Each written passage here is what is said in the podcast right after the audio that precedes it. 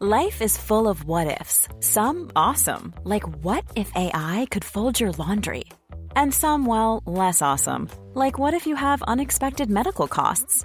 United Healthcare can help get you covered with Health Protector Guard fixed indemnity insurance plans. They supplement your primary plan to help you manage out of pocket costs. No deductibles, no enrollment periods, and especially no more what ifs. Visit uh1.com to find the Health Protector Guard plan for you. Many of us have those stubborn pounds that seem impossible to lose, no matter how good we eat or how hard we work out. My solution is PlushCare. PlushCare is a leading telehealth provider with doctors who are there for you day and night to partner with you in your weight loss journey. They can prescribe FDA-approved weight loss medications like Wegovy and Zepbound for those who qualify. Plus, they accept most insurance plans. To get started, visit plushcare.com slash weight loss. That's plushcare.com slash weight loss.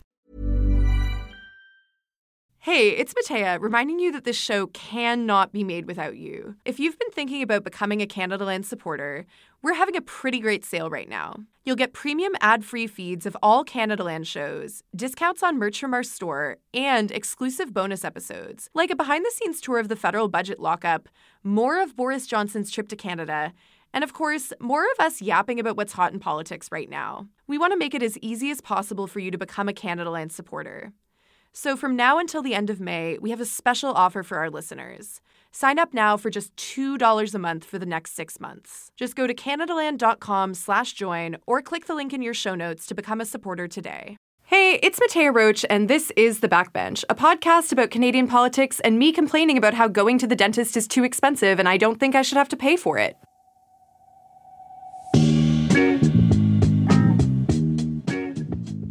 Today, Canada's new and exciting dental plan, or am I actually excited about it? The NDP are patting themselves on the back for getting something done in Ottawa, but how much have they really accomplished? And also, old immigration policies repackaged and branded as new. Sounds like Immigration, Refugees, and Citizenship Canada to me.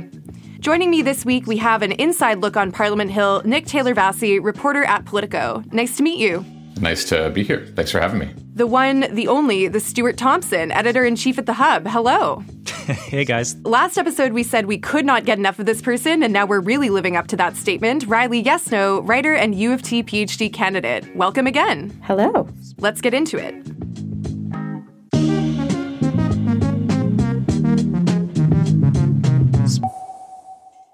As promised earlier this year, we're moving forward on dental care. I'm pleased with the progress our government continues to make on this front as we develop and take necessary steps to put in place a robust, sustainable, long term dental care program for Canadians.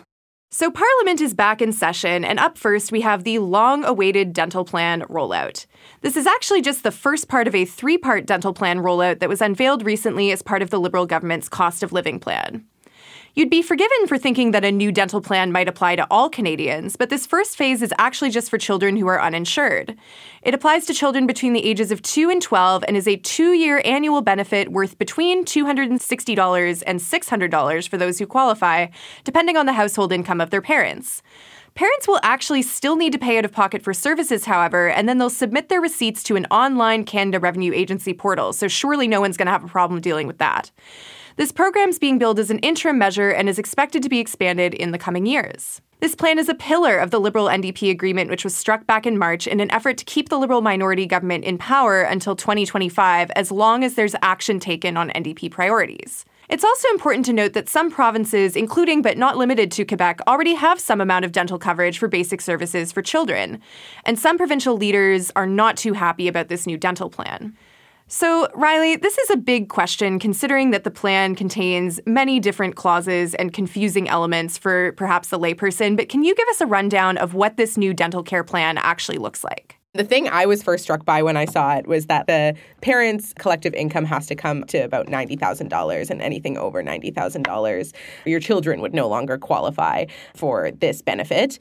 And that to me was already striking. Not that $90,000 is a household income to scoff at by any means, but that I think it severely underestimates the cost of living in Canada's largest, most populous urban centers, of which around 90,000 is kind of like the benchmark if you have any kids at all. So, like, that's an income that would be like you are just making the living salary. And so I feel like that's going to pose a bit of a problem we're going to see people start slipping through the cracks in that regard. Another thing that I was just really struck by in terms of the politics of this all, I think, is that I feel like it was a really bad move personally for the NDP in this to w- see this incrementalist kind of approach to dental care be coming out. I think, especially coming out of the pandemic, coming with a conservative opposition that is really hard on them for saying that, like, they're not actually doing anything for improving, you know, the lives of Canadians. To do this, like, little piecemeal sort of thing is going to, I think, really cause problems for the Liberals and the NDP going into this term. Yeah, so I think that the, this sort of politicization of the bill from all corners, and you know, is this actually a good strategic move for the NDP and the Liberals? How are Conservatives going to kind of make hay out of it? Is something that we probably will get into a lot, and that dovetails really nicely into just sort of my next question. So, Stuart, can you tell us a little bit more about what we're hearing from different political parties on this bill? Because I think that, from what I've seen so far, at least, uh, Pierre Poilievre, in his kind of early days as new Conservative leader, is using this as an opportunity to basically accuse the Liberals and the NDP of like like not having their priorities straight, perhaps overreaching and that sort of thing. So I think Riley is right about the political calculations here, but the NDP is in a really tough spot because they set this deadline. Might have been a bad decision to set the deadline, but it's set. So now they have to deal with that. They have the choice of letting the liberals blow the deadline and maybe doing a better program or not doing incrementally in this way. But then they appear feckless or even more feckless, depending on how you see the NDP. And then you're right, that does kind of add to Pierre Poilievre's criticism of this. And this is a criticism that is not unique to the dental care program. This is something he's been saying. It's a pretty effective message, I think, and it really worked in the leadership campaign. I assume he's going to run with it, which is that government should do a few things well rather than a lot of things poorly. So here's the question Why would we trust this government to create new programs when it can't r- run the programs it already has? And I wonder about Prime Minister Trudeau's commitment to this program. I've read convincing cases for both sides of this, which is that he wants to uh, keep the NDP on board so that he can do other things that he actually cares about, or that he sees this and other you know sort of social welfare programs as part of a domestic policy legacy that you know when you look back on the Trudeau government we're already at 7 years now and you have to accumulate these things incrementally but that could be his legacy. And you know you can add that to the Canada Child Benefit as these programs that have made a big difference in Canadian life you know particularly for low income people. So I think there is a case to be made for that but the way this is rolling out there's so many opportunities for calamity here. Uh, once you start involving like private insurers and provincial governments who I think at all costs, every single premier in Canada is go- looking to minimize downside risk from this. They don't want any problems that fall on their lap. And so they're going to be a little bit I don't want to say obstructive, but you know, it might come down to that, where they just don't want any risk from this. They would prefer cash. And you know, Jagmeet Singh has already made it clear that he's not in favor of that. He doesn't want just cash to the provinces. So this is a hard thing. It's a hard thing for the government to manage. And because they had to work towards this deadline and they've sort of rolled this program out in this sort of piecemeal, not even piecemeal, because this is just sort of a, a temporary measure that will then become a bigger program. The political problems that could potentially come from this are huge. But there's obviously the political upside to providing dental care to people who need it. Yeah. So I think one of the things that's kind of remarkable to me and like what I first sort of was drawn to when I saw the rollout of this, you know, first part of the plan was just the amount of different actors that are involved in keeping it together. So, you know, Stuart like mentioned private insurers, mentioned the provinces. Uh, we also have the Canada Revenue Agency that's getting involved because they're going to be the agency that's receiving basically, I guess, receipts for, you know, people having gone to the dentist and then, you know, making payouts. So Nick, I know some people in the dental community, so to speak, like the Canadian Dental Association, have called this program game changing. And I don't want to discount, you know, the impact that this will have on some people who currently can't afford dental care. But how do you see this actually working out in practice? Like, is it really going to be able to deliver this as a necessary service to people who really need it? Yeah, I mean, that's a tough question about the Canada Revenue Agency and human beings who pay taxes and who have to deal with the CRA. We we learned that the federal government is very good at sending money to people with no strings attached on an emergency basis with the CERB. And uh, now, two years later, we're dealing with sort of the other end of that policy, which is to say the government's now dealing with kind of going after people who either receive money they shouldn't have. Maybe they knew they were receiving the money they shouldn't have. Maybe they were abusing the program. Maybe they weren't. But it, the complication of the, that seemingly simple policy becomes clear only after uh, a lot of time has passed and people have had time to reflect, and the CRA has had time to really get a sense of the landscape.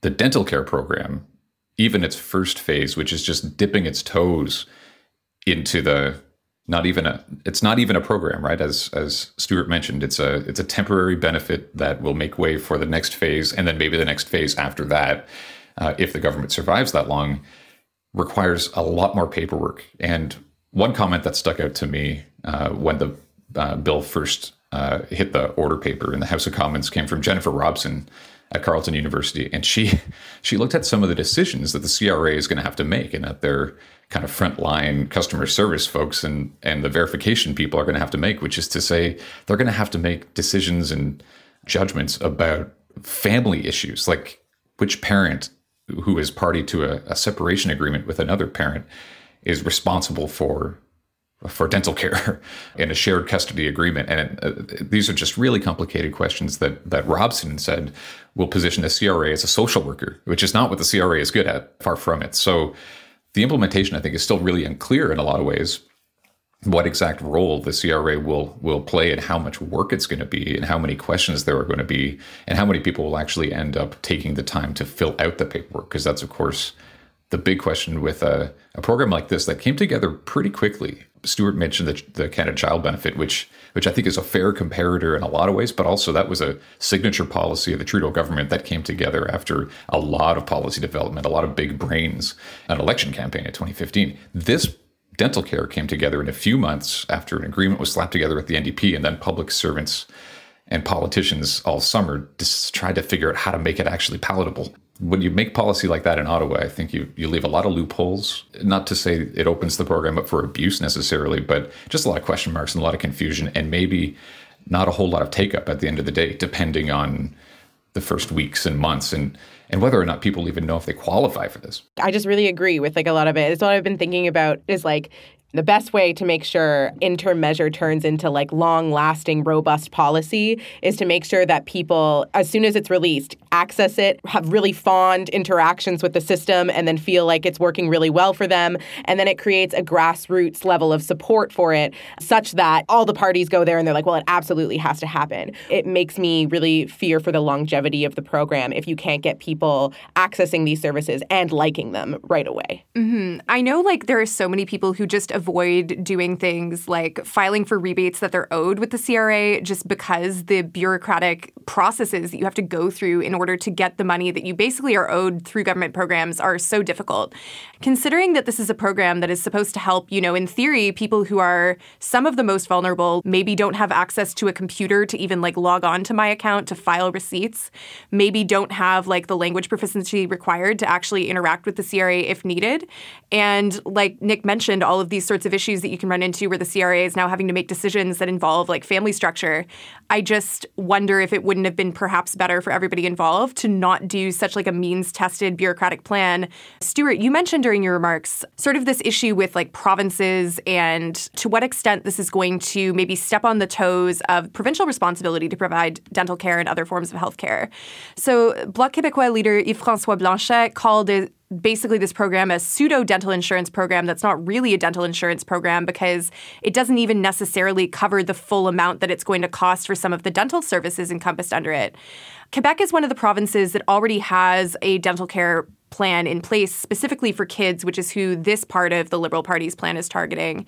So, what does this plan mean for the provinces, and how do you see this affecting the way that the provinces do or don't provide dental care going forward? What will happen is we will have different situations in every province because it will come down to how much each premier or how much each government is committed to the idea. And you can kind of see this.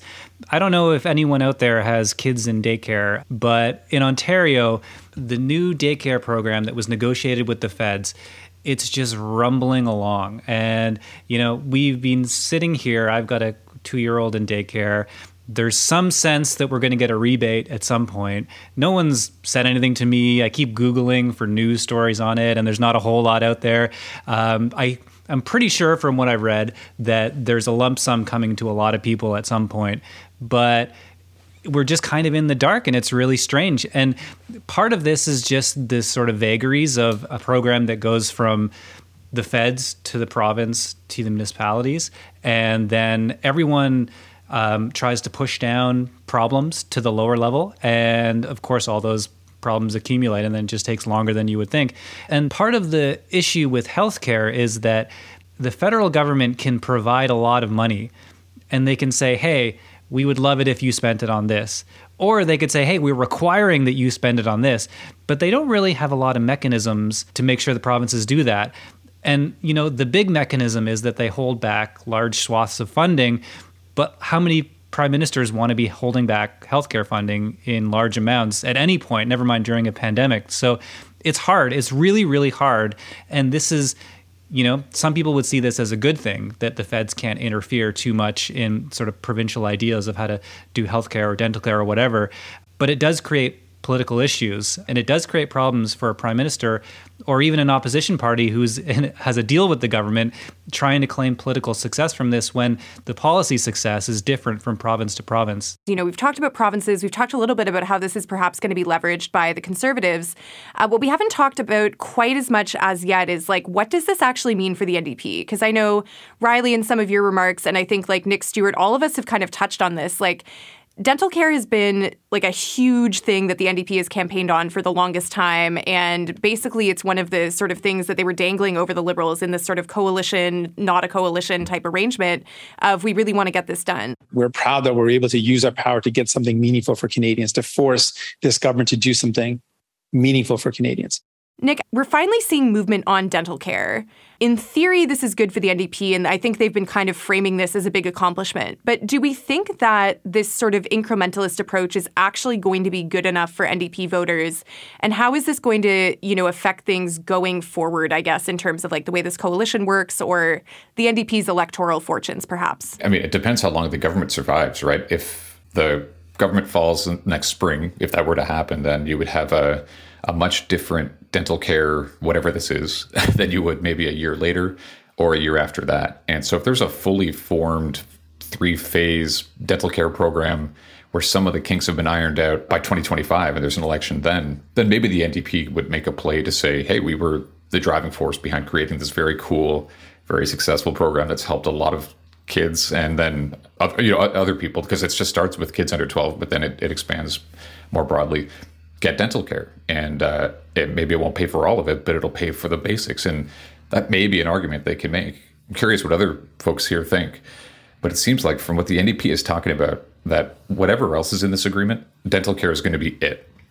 Like pharmacare is going to be part of this, and it may be a dominant debate at some point in 2023, because that's another piece of that deal that has a timeline attached to it.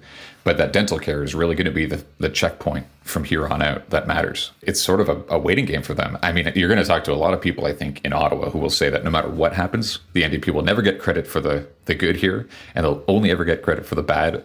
Uh, and maybe the Liberals get credit for the bad as well. And then that means Pierre Poilievre, the unstoppable machine, will become prime minister.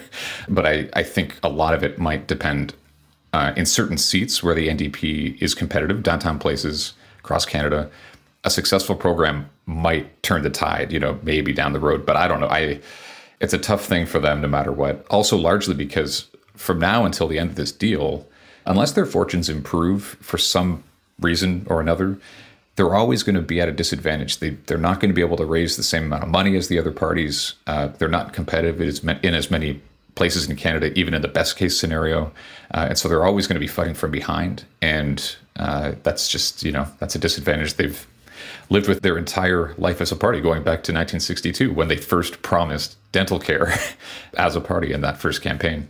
I will say Pierre Poilievre, The Unstoppable Machine, sounds like a cartoon I do not really want to watch. Um, Riley, to close things out, do you have any thoughts about what this means for the NDP going forward? For context, like most of my circles end up being like, I would say, reluctant NDP supporters in that, like, they would consider themselves leftist. And so the NDP would be probably the best party for them, but also really hate the way the leadership runs things and have a lot of critiques of it.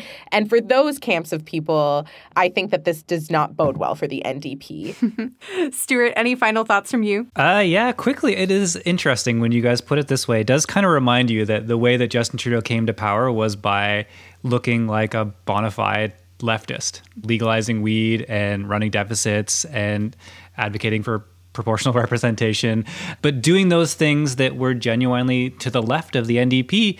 And does the center, does like the blue liberal who cares about fiscal uh, issues, does that still exist anymore? Or is it okay just to be in your camp?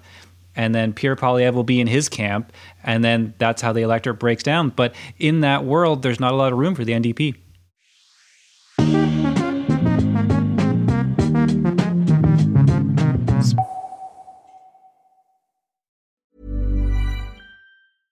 Ryan Reynolds here from Mint Mobile. With the price of just about everything going up during inflation, we thought we'd bring our prices down. So to help us, we brought in a reverse auctioneer, which is apparently a thing.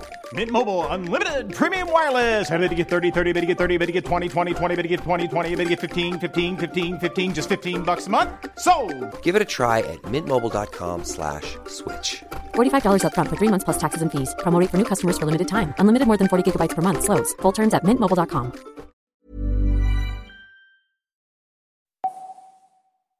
Speaker, I have a point of order. All right, Riley, what's your point of order? My point of order is that I believe now nobody from U of T political science take away my card for this, but all municipal politics elections are happening across Ontario right now, right? There's a lot of municipal politics happening right now.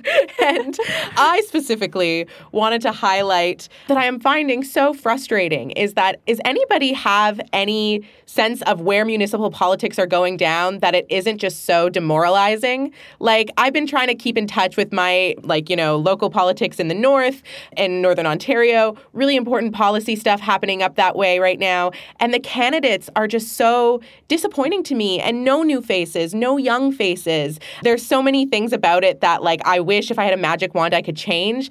And I don't know, is this why I haven't at least been hearing a lot about local politics these days? Point of order. Not a point of order, but I will note you can keep your U of T poli sci card as one reluctant U of T poli sci alumnus to another.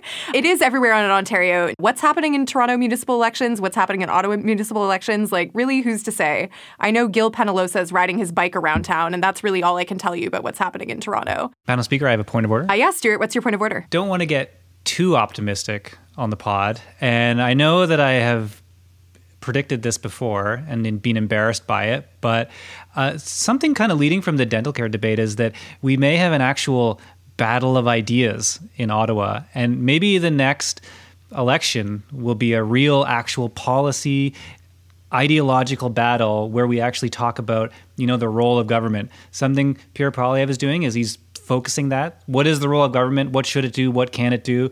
And the liberal government is doing things like daycare dental care stuff that the liberals never really had the guts to do before now. And you know whatever side you're on that's cool. It's cool to have that discussion, and I hope we can do it properly. Although I have clearly just jinxed it now. Not a point of order, but I think we're allowed to be aspirational sometimes. So let's hopefully, you know, manifest and speak this into existence that we're going to have an actual battle of ideas in Ottawa.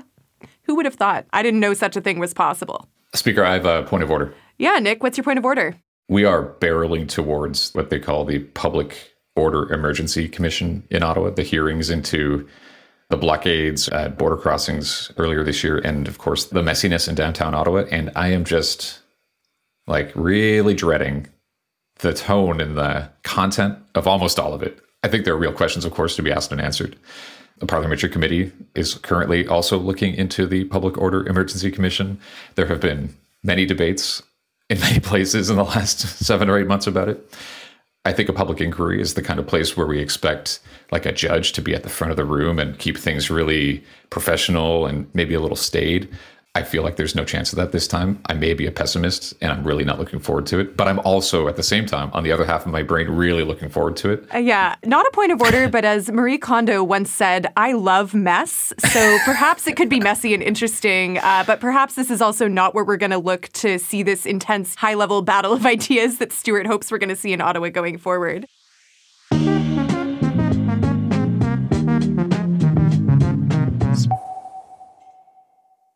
On September 20th, during a House of Commons proceeding, Sean Fraser, Canada's immigration minister, tabled a brand new immigration strategy. Unfortunately, the phrase brand new here is less of an accurate descriptor of the strategy and perhaps more of an aspirational label. The new strategy contains largely restated policy changes that had already been made or already put into place during the pandemic. We're talking about raising annual targets of permanent residents, changing the selection system for skilled immigration, enhancing economic immigration programs, and continuing to digitize and modernize the immigration system. Meh. I only say meh because this comes after a wave of migrants across Canada have called on Ottawa to take action and extend permanent resident status to undocumented people. There was nothing offered for undocumented residents in the new strategy Fraser proposed, despite the fact that the mandate letter given to him after taking on this new position placed the expectation that he would explore ways of regularizing status for undocumented workers. The strategy itself notes that temporary foreign workers can be exploited, forced to work long hours in unsafe conditions for low wages, and for undocumented folks, all of these problems are just that much worse. So, this plan outlines the problem facing temporary foreign workers, undocumented workers, and all of these groups, but is lacking in actual concrete solutions. Did Sean Fraser not get the memo? Is he ignoring it and just hoping that people won't notice? What's going on here? Stuart, can you walk me through this new strategy, if it even is a new strategy? Are there any changes that have been made to kind of Canada's existing immigration regime? Anything new and notable that we should know about? I guess what I would do is tie this into this government's sort of broader disposition towards immigration, which is that they wanted to boost it. And then the pandemic hit, and it became very hard to get people to come to Canada because we weren't letting them in. I think part of this is that making temporary residents into permanent residents was sort of a policy innovation that came of the pandemic to just get those numbers up. And if I were to offer a cynical explanation for why the undocumented stuff is being kind of dropped, it's that during the pandemic, the policy goal of getting people to become permanent residents was really a pressing need and now it's no longer a pressing need. There is, I think, some political gain for the government to turn temporary residents who are here, you know, on visas or whatever, student visas, stuff like that, people who are working in industries that are really important right now, like healthcare, converting those people to permanent residents made a lot of sense and is politically fine. Nobody's going to object to that. Undocumented people, though, it's not as easy as a political magic hat trick. And I wonder if maybe they just kind of wanted this to go by the wayside because it's not as pressing right now. You can bring in people through conventional means just like normal. The conversion from temporary to permanent, I think they're actually intrigued by that. I think that made a lot of sense, and especially makes sense now that we're short on healthcare workers.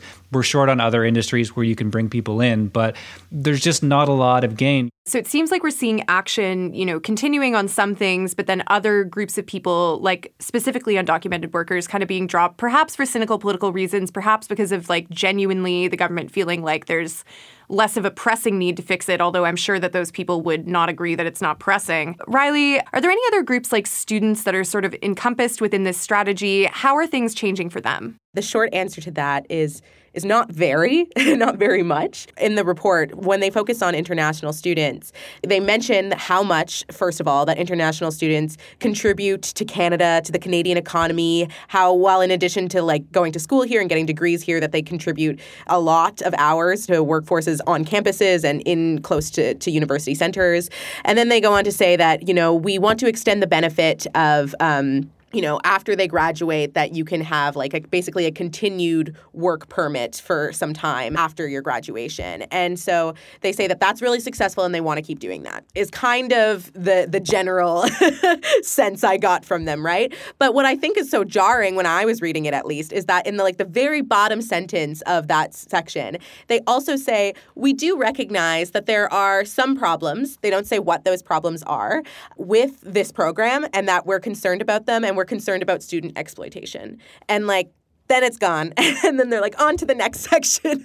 and I was like, what? Did anybody just catch that? That they just acknowledged that there are serious concerns there, that students, at least in, in some, you know, conversations that they're having are, are being exploited, which is something that, you know, I would also say to know to be true. And there's nothing there in terms of how they plan to address that. It reads as if they think that the concerns these students has, the exploitation they're facing, is less important than having them, you know, be able to stay in Canada for another year or so and work post graduation, which I think not a great look. Yeah, again, I think it's an issue where it's like for the government, perhaps they have this sense that like as long as people are able to stay here, then like anything that happens after the point that they're here is like basically their problem and they did their bit. But at the end of the day, it's like if you're allowing people to immigrate to your country and attain some sort of permanent residency and that you're then allowing them to work in conditions that like you probably would not let Canadian citizens work in like you actually are not really doing justice to those people. That would be my hot take on that situation. When I knew we were going to be talking about this particular subject today I, I thought back to a, a trip early this year when I ended up in Leamington Ontario which is a place when you drive through town is really curious if you're unaware of the context because in Leamington, which is a town of I think 12,000 people in Canada's deep deep deep south, there's a Mexican consulate and then you drive into the you know into like a just a regular plaza and there's a lot of Spanish language signs for you know things like money transfer uh, shops and as it turns out, of course, once you look into it even a little more deeply than that, you you know that this is a center for migrant workers. And then when you talk to people who who live and work there, whether they're migrant workers or not, you learn that there are the 2000 uh, that's sort of the the going estimate but it's like in the thousands of undocumented workers. But when you see the signs and the infrastructure you realize how permanent this situation is. Like these are temporary foreign workers and these are seasonal agricultural workers but but the system in place down there whether it's formal and out of the open or a little bit behind closed doors is stubbornly it's just there. Canadians, generally speaking, in big cities far away from Leamington, don't like to talk about as something that that exists. You know, it's when we talk about undocumented workers and the debate over illegal versus irregular migrants, that's an American thing. Or maybe something we talk about at Roxham Road in, in Quebec, which is this flashpoint of asylum seeking. Uh, but we don't talk about these places often, except during spikes of COVID in the early pandemic, when migrant workers are in the are, were in the middle of of that crisis, we don't talk we don't still talk about it. I think the note of like, this is just a problem that a lot of Canadians don't even see if you're not somebody who knows anyone who's in a situation where they're trying to, you know, navigate these like difficult pathways to enter Canada. If you're not somebody who lives in an area where there are a lot of either temporary foreign workers or in some cases undocumented workers, it's like almost a problem that's invisibilized. And so people just like don't consider it. What are some misconceptions that people have about what giving undocumented workers status in Canada would look like or what, you know, basically like why is it that we're so allergic to having this conversation? Yeah, well, I mean, I think it probably just comes down to good old fashioned North American settler colonialist uh, xenophobia and uh, racism and all those things, which is, I guess, probably part of the reason we don't like to talk about it. Really, is antithetical to the Canadian reputation that everybody, whether or not, like you know, thinks they believe it on their day to day, or would say that they're a huge proponent of. We've all been fed our entire lives, and so don't think that that applies necessarily. But like in my experience, the fact that, and this document really shows it, is that we still talk about immigration policy, we talk about immigration immigration only ever so tied into production and labor. Immigrants, migrants, undocumented or documented, are looked at like what can they produce for us and not active members of our communities, not people that we should just care about inherently for being. Like all of these sorts of things that we don't offer supports to outside of, yeah, we can talk about uh, education accreditation and, you know, job transfer skills and level upping, whatever. But in terms of, yeah, actually making sure that like they can be active members of our community community in such a way that they're valued beyond their production, we have like z- almost zero policy and and conversations about that. And so I think the misconception gets piled on top for undocumented people because there's already there's this subconscious belief that like immigrants are only valuable here if they produce for us, if they're working, and somehow if they're undocumented that they're and then they're illegal, that then they're worse because we don't know how much they produce or they're doing this in bad ways. And it all gets trapped up in that really awful horrible narrative that is ultimately just just racism and xenophobia that I think is deeply entrenched in Canada in Canadian immigration. And I have yet to see any sort of policy suggestions from the federal government at least that really addresses that. Recently the Quebec immigration minister said that, which is not true, but basically said that 80% of immigrants to the province of Quebec go to Montreal, they don't work, they don't speak French, and they don't adhere to the values of Quebec society, which is like patently false that 80% of them like don't learn any french and all move to montreal and like whatever quebec society values are like you know that's a whole other conversation.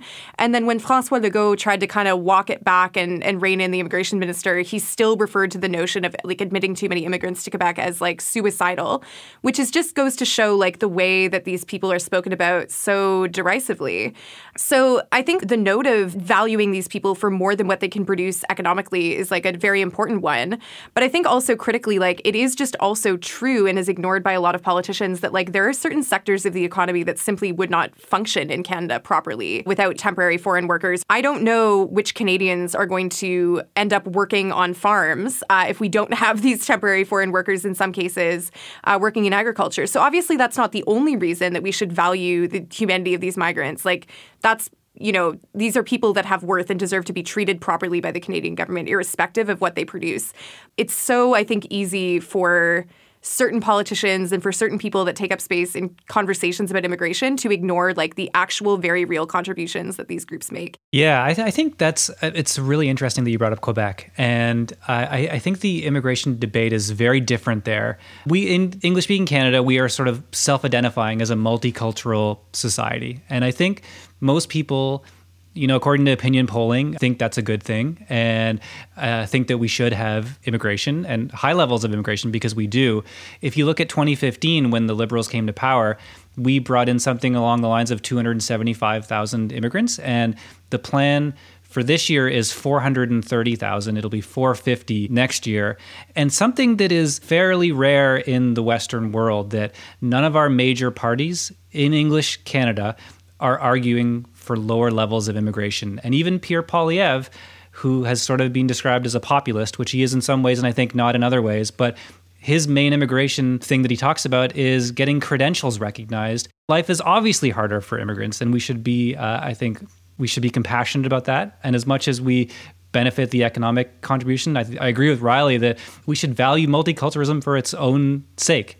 But I think that, you know, at the risk of being an optimist again, Canada's in a pretty good spot compared to the rest of the world. It's not perfect, and of course we should improve it, but relative to the US or relative to any country in Europe that has a far right party that's making gains in their parliament, Canada's actually in a pretty good spot a rare bit of optimism. And I, I want to kind of like pull a little bit on that last thread that you mentioned, Stuart, of Canada not having perhaps as much of a big like anti immigration sentiment among parties that are actually getting members elected to the House of Commons, as we see perhaps in some other countries.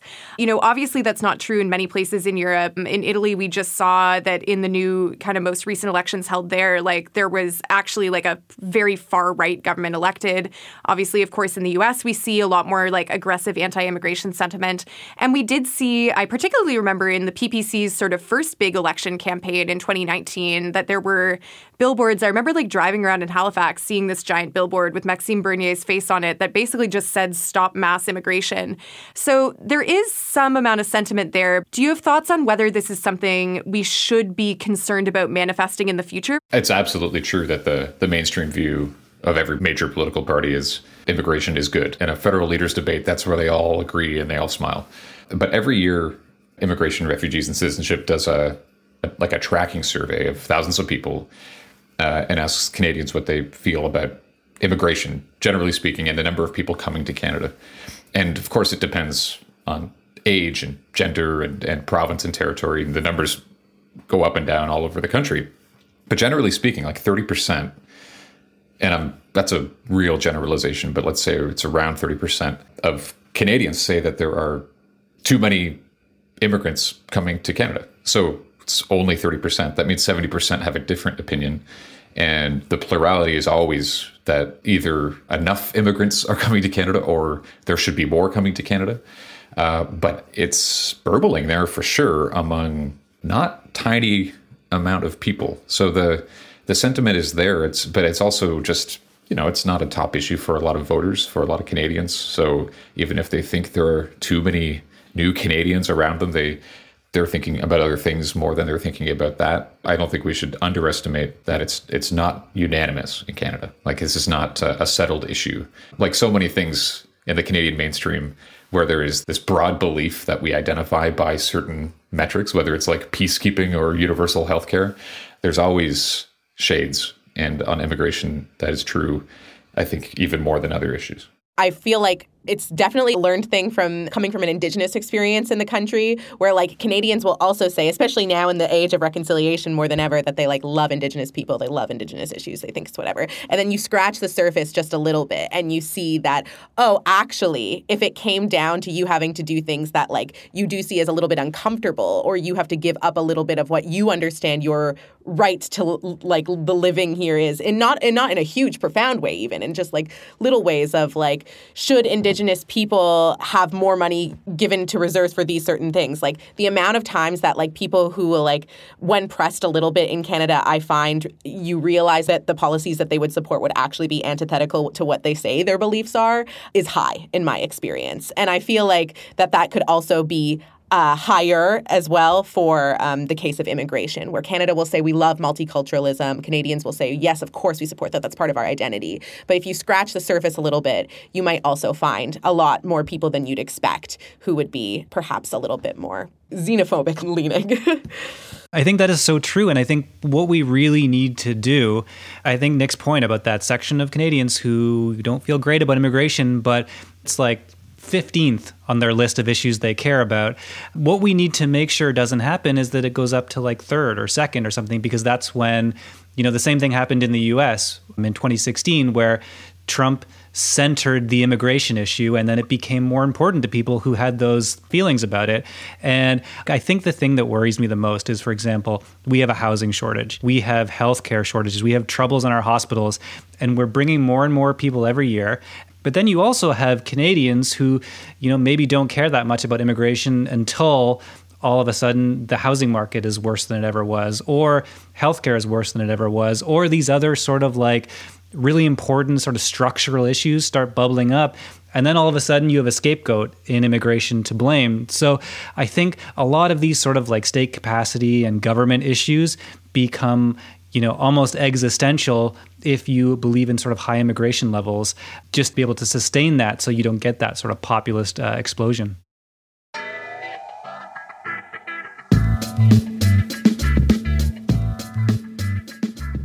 All right, let's adjourn. That's been the backbench. If you're following along with what happens in Ottawa, let us know what you're watching closely, what you'd like to hear us discuss, and what esoteric Canadian politics content you want us to break down. Send us your questions, your concerns, and your rants. You can email us at backbench at canadaland.com. We're also on Twitter at backbenchcast. I'm Mattea Roach, and you can find me on Twitter at Mattea Roach. Stuart, where can people find you? Find me at thehub.ca or on Twitter at Stuart X Thomson. Riley, where can people follow your work? People can follow me on Twitter at Riley Yes No Maybe and also at my website, RileyYesNo.com, where I have some of my writing and stuff. And last but not least, Nick, where can people find you? You can find me writing the Ottawa Playbooks. So that's at politico.com slash Ottawa Playbook. Some species of young shark will replace their teeth weekly, as shark teeth often get damaged in the process of hunting prey. It's a very good thing that sharks don't have to pay for dental care. This episode was produced by Aviva Lessard with additional production by Noor Azrieh and Tristan Capacchione. Our production coordinator is Andre Proulx. Theme music is by Nathan Burley. Thank you for listening.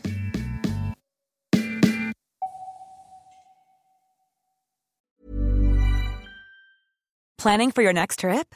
Elevate your travel style with Quince. Quince has all the jet setting essentials you'll want for your next getaway, like European linen premium luggage options, buttery soft Italian leather bags, and so much more. And is all priced at 50 to 80% less than similar brands. Plus, Quince only works with factories that use safe and ethical manufacturing practices. Pack your bags with high-quality essentials you'll be wearing for vacations to come with Quince. Go to quince.com/pack for free shipping and 365-day returns.